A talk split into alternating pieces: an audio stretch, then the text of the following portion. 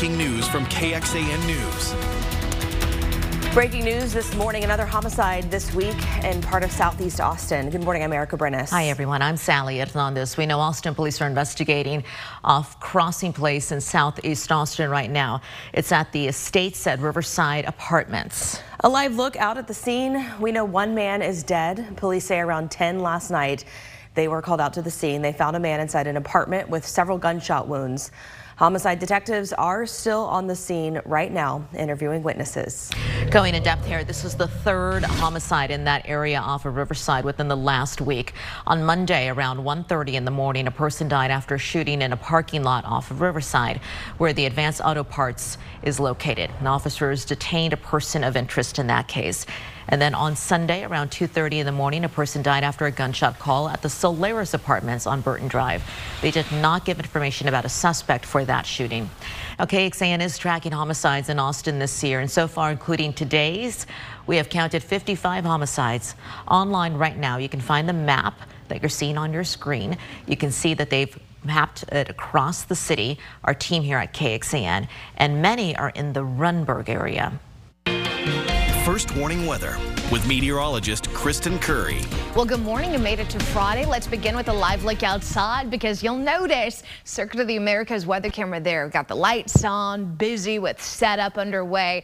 Today, we're going to see thousands head out to the uh, COTA area to see some qualifying rounds. And I'll tell you what, it's going to be pretty hot out there. We're starting in the 50s. Most of us, in fact, across central Texas have a mix of the 50s and 60s. But as we get into the day today, we're going to see a significant warming trend. So despite the fact that temperatures are running about four to five degrees cooler in the hill country, or within about one to two of where we were yesterday here in the Austin Metro, the temps this afternoon, oh, you'll notice it. There's no doubt about it. From the upper 80s yesterday afternoon, we're talking upper 90s, close to a 10 degree jump in those afternoon highs. So drop off should be fun, parents, as far as the weather goes. It's the pickup there where we're likely going to sweat a bit. High of 97 likely to break the record, clearly well above average for this time of year. And it's not even just a one day deal. We're going to head into the weekend with some record breaking temperatures as well. So I've got that Formula One weekend forecast to show you. The good news is rain on the way. Next week looking wet. We'll talk about when to expect that rain and when the cooler temperatures will finally get in here. It's all coming up in your first warning forecast. Thanks, Kristen. Aid trucks are waiting to cross into Gaza after another night of heavy bombing. Two million residents in Gaza still await their crucial deliveries. The United Nations has called for a ceasefire to allow the aid convoy to cross into Egypt, into the southern, the southern part of Gaza. More than 5,000 people have died so far as a result of this war. Israeli airstrikes continue to pound Hamas targets across the Gaza Strip.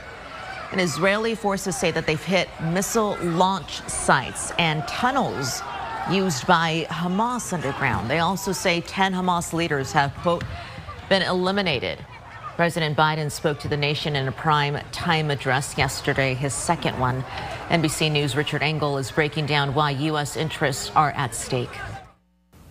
President Biden is calling for more American support and more American funding for both Ukraine and Israel. But these are very different conflicts, and the risk here in the Middle East of the U.S. getting more directly involved is much higher. I'll have a full story coming up on the Today Show. The Army pilot who fled into North Korea has been charged with desertion. Travis King was released from North Korean custody and returned to the United States last month. U.S. military detained him. He is charged with a series of other alleged offenses, including possession of child pornography, assaulting fellow soldiers, and disobeying a superior officer. The charging document does not provide significant detail on any of the allegations, though it does accuse King of knowingly possessing a video of a child engaging in sexual conduct in July. It says that he solicited a user of Snapchat. Let's get you an update this Friday when it comes to the race for House Speaker. The next vote for the Speaker is set for 10 o'clock this morning. And it comes after a day of confusion and another day of discussion. Current nominee Jim Jordan says he's not going to give up the race for the House Speaker. He's going to go for it again. The Ohio congressman failed to win the speakership in two votes. Jordan initially appeared to back the plan to temporarily empower the interim speaker, that's Patrick McHenry. But after a lengthy closed door huddle with GOP members yesterday afternoon, sometimes heated, Jordan said there was too much opposition without a speaker, and Congress can't pass any bills. Pflugerville ISD teachers struggling to pay for a place to live could be a step closer to finding affordable housing. During last night's board meeting, leaders went over a recent survey that outlines what educators are interested in when it comes to housing. New and tenured teachers took that survey. The majority say they already own property and 38% say they are renting. Close to half who took the survey expressed interest in housing. The district still has to find a site to build. That could include district property. Once that is settled, the district will look at designs. All right, it's race weekend. It's here. The Formula One U.S. Grand Prix kicking off today with some practices. The gates open up at 8 o'clock this morning, and the killers perform later on tonight. Should be an exciting and hot weekend. The annual Zilker Holiday Tree, though, is going up this morning. Just a reminder that the holidays are around the corner, even if the temperatures don't seem like it. Austin Energy crews are going to string lights to transform the Zilker Moonlight Tower into the Zilker Holiday Tree. It's decorated so pretty with 39 strings of LED bulbs each containing 81 red, yellow, green, and blue bulbs. Crews are going to be working from 10 this morning until noon to get it all set up. Well, even though the internet is supposed to help you connect with friends and have fun, how it can be a virtual line mine for kids and teenagers. And how one Austin couple is making the most out of an expensive plumbing fix by adding a little holiday spirit to an annoying situation. Austin police are asking for help finding a woman that they say was involved in several crimes at an apartment complex last month. Austin police say she has a tattoo on her left ankle. Police say that she stole a purse at the Pearl Apartments. Here are photos that we got from police. They're on our website, kxan.com. They say in the purse were keys and credit cards that she took. They say she came back later that night in different clothes with two other people wearing masks. Police say they used the keys to steal the victim's car and also stole packages from the mailroom. Call police if you have any information about it. This morning on Today, a special hour devoted to an issue defining a generation children and screen time. Although smart devices help children connect with friends and have fun, they can be virtual landmines. They really can. The U.S. Surgeon General agrees, raising the alarm, calling the youth mental health crisis the defining public issue, health issue of our time, saying social media is an important driver when it comes to a kid's mental health. And as part of the special, NBC's Kate Snow talked to kids about their relationship with social media. One of the young people in Kate's report is Sophie Szew. And Sophie was 10 years old and struggling to make friends when she decided to join social media. She says she found posts about dieting and posts about weight loss. She's only 10. She says that content led to an eating disorder, landing her in the hospital 13 times with a dire warning from her doctor. He looked me in the eyes and said, the insurance called and asked for your prognosis. Um, and I had to tell them that you are going to die in the next couple of weeks. Your heart, liver, kidneys, they're all failing. Sophie is in a healthier place now after going to therapy and a two-year break from social media. She's a college student now and a mental health advocate. She is back on social media. It is a place where I have to be able to make informed decisions in order to protect myself and to protect that 10-year-old Sophie every single day. Wow, tune into the Today Show this morning for the special event. They call it Kids in Crisis. And hear more from Kate's conversation with those teenagers and also learn about ways that you can help your own kids find the balance of social media and just self-preservation too. Hard. We're examining some of the zip codes with the most apartments going up. You live in one of the hottest parts of Central Texas? A school finance proposal from Texas Democrats. What this would mean for the so-called school choice. Good morning. It is 4:45 on this Friday. A live look at COTA, where it is uh, uh, going to be very busy this weekend. A little toasty out there. Kristen's going to have your F1 forecast coming up. Okay, this is turning lemons into lemonade. An yeah. Austin family had a big plumbing problem earlier this month, and it required them to replace an entire water line. So instead of you know freaking out like most of us would do, they said, you know what, let's make it into a fun Halloween display. KXAN's Grace Reader shows you how they did it. It's a Halloween display that the Donovans are pretty proud of. Kind of also did it for the neighbors. But they've also got a bit of an advantage over their neighbors this year.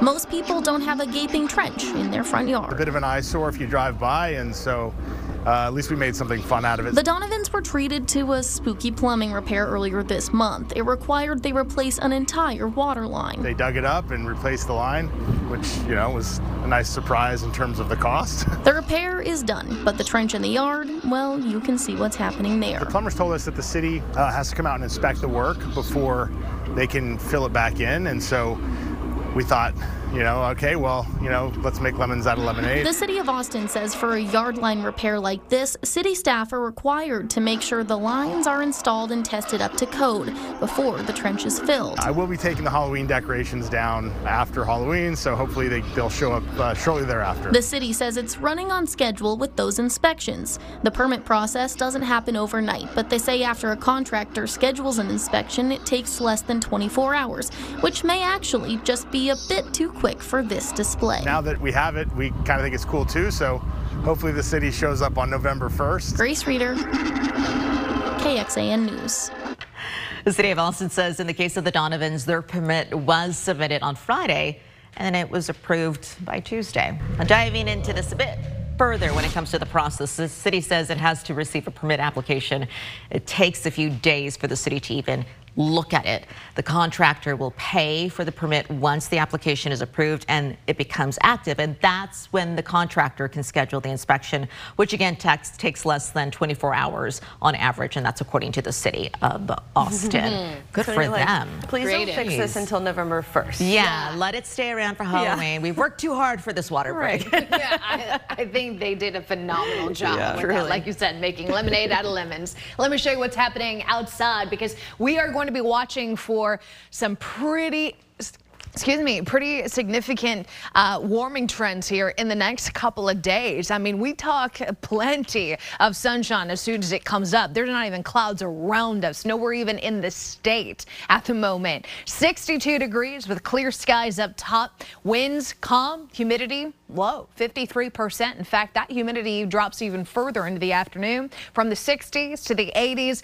We're on our way to a forecast high 97. One of the hottest days we've ever seen so late in any year. That 97 for sure going to break the record. I mean, the record's 95, so it, it's close, but there's really nothing stopping the heat today. In fact, some of the models went even hotter than 97, but I think 97 is a good bet today, 95 tomorrow. That too will break the record. And then you see the 80s coming in Sunday, Monday. That will be the transition to some wetter weather. We've been keeping eyes eyes on Norma all week. This is that hurricane spinning just off the coast of Mexico. It will make landfall, looks like, over the weekend, late weekend, uh, somewhere along the western coast of Mexico here, probably pretty close to Cabo San Lucas, if not directly over it. But all we need is the moisture, and that combined with the storm system dipping down to our to our west is going to help bring up some rain. It starts with cloud cover tomorrow, just high clouds. High clouds get a little thicker on Sunday. By Monday, we're starting to see some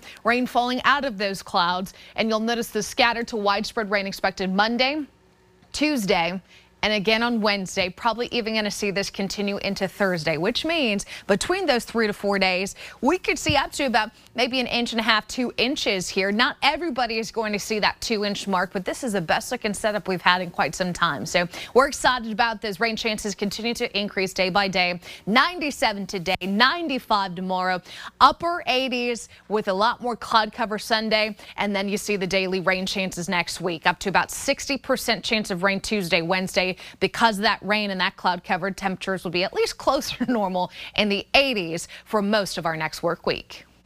Okay, thank you so much. A young American woman who survived the deadly Hamas attack on a music festival in Israel was in Washington and she was telling lawmakers her story. New York native Natalie Sanandaji went to the festival with friends. She said that she was alerted to rockets being sent their way, but said Israel festival goers assured her it was normal. But the rockets kept coming, and then eventually security told them to evacuate. They began to drive away, but security forced them to pull over and start running. She says that's when they heard the first gunshots.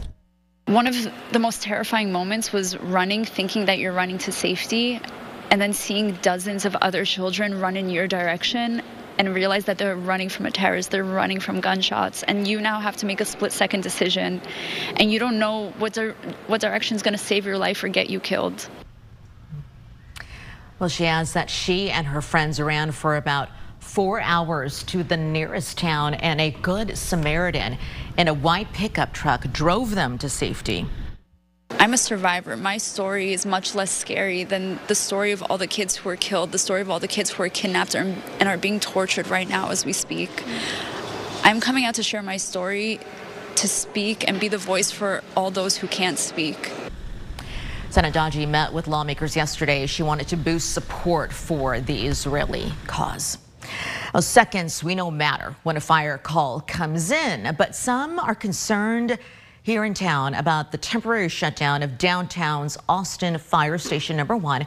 And they say it's going to spell major disaster in an emergency if something is not fixed. You can see on the map that we have behind me, we mapped it out for you of exactly where it leaves the downtown area in a gap with this fire station offline. Uh, Nabil Remadna reports the building was condemned amid construction work. That's why all the units and the crews had to move out. Chiseling away Construction crews work outside Fire Station 1 on 5th and Trinity downtown. Uh, has three units in it. It's the busiest unit in the city of Austin. But for now, it's closed. Can't emphasize enough how what a dangerous condition this is to have no units downtown the 10th largest city in the nation. While this is just a temporary closure, the Austin Firefighters Association says that not having this station running in downtown Austin could impact response times, not only here, but around the city as well. All these other stations that surround this block are pulled in. And what the, what's called coverage calls. So what happens is their response times become longer getting here and their response times to citizens in their area become longer because now they're out on calls. Bob Nicks with the Austin Firefighters Association says a temporary station downtown is needed until the station is fixed.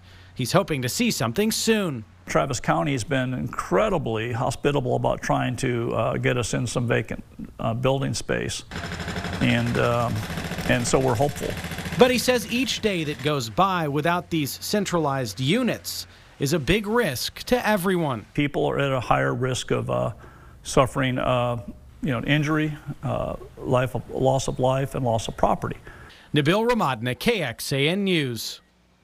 AFD and EMS crews that left the station, they did that last Friday. The engines and ladder that usually run out of Station 1, they've been moved to other stations. AFD says it's working with Travis County and facilities to find a solution to get those units back into the city core. For a little in-depth history, the city's website shows the roots of Austin's firefighters go back to the 1800s.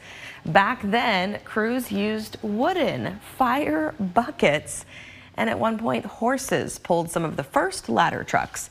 Volunteers ran the firehouse up until 1916 when it was turned over to the city government. Hmm. New numbers show fewer Californians are moving to the Lone Star State. That's according to the Associated Press. For the last two years, the largest state-to-state migration has been Californians coming to Texas. Yeah, the tide's turning here, at least it seems. In 2021, more than 107,000 people moved to Texas from California. That number decreased to 102,000 last year seemingly because of the rising real estate prices. Meanwhile, Florida and Arizona are now seeing a big migration of Californians. Now in 2021, more than 37,000 former Californians took up residence in the Sunshine State. That number grew to more than 50,000 last year. And in the same time period in Arizona, the population of former Californians went from about 69,000 people to 74,000. Pfizer says it's going to be increasing the cost of a five-day course of its COVID antiviral drug Paxlovid. Beginning next year, the drug will cost just over $1,300. That is more than double what the federal government paid for it. But health insurance plans will likely pay much less, meaning patients could have small or no out-of-pocket costs. Paxlovid has been shown to reduce the risk of severe disease and death from COVID among vulnerable patients. This is KXAN Sports, brought to you by Thomas J. Henry. Good morning. There was a lot at stake in last night's Game 4 of the American League Championship Series. A win for the Astros would even the series up and guarantee that the series would return to Houston. A win for the Rangers, and they would be one win away from reaching the World Series. We go to Globe Life Field. They had the roof open last night. Teams used to the heat, so it wasn't a problem really for anyone. Top of the first, runners on the corners, no outs. This one into the gap in right center, and that results in a two-run triple. 2-0 Astros, first career postseason triple for Alex Bregman. Then Yordan Alvarez hits this one to center, and that single scores a run to make it 3-0 Houston. Bottom of the third, Rangers, though, able to get within one, and then Corey Seager blasts this one out of the park. That ties the game up at three. Second home run of the postseason for Seager. And then at the top of the fourth, 4 to 3, Astros after a Yordan Alvarez sac fly. Runners on the corners for Jose Abreu, and he blasts this one 438 feet. That homer makes it 7 to 3 Astros. Then they add two more, courtesy of Chas McCormick, to make it 9 to 3 Houston. They would add one more run to win it 10 to 3 to tie the series up at two. Astros have won 10 of their last 11 postseason road games. Game five will be today at 4:07 p.m. Also, got to give a special shout out to the Leander Lions. They came from behind uh, against Hendrickson last night on our KBVO game of the week, 33 to 7. They came from behind from that deficit to win in 41 to 40 to win their first district game of the season. Highlights and game story will be on our website, kxan.com. Speaking of kxan.com, Westlake will take on Austin High tonight. That game will be streamed on kxan.com starting at 7:30. That's it for sports. Let's go back over to you. Wow, congrats, Leander Lions. That is so awesome. Thank you so much, everyone, for listening on our KXAN Today podcast. We are happy to have you around. Stick around for 5 a.m. because here's what we're tracking for you on KXAN today. The latest homicide investigation, a man dead after a shooting in southeast Austin. A live report coming up.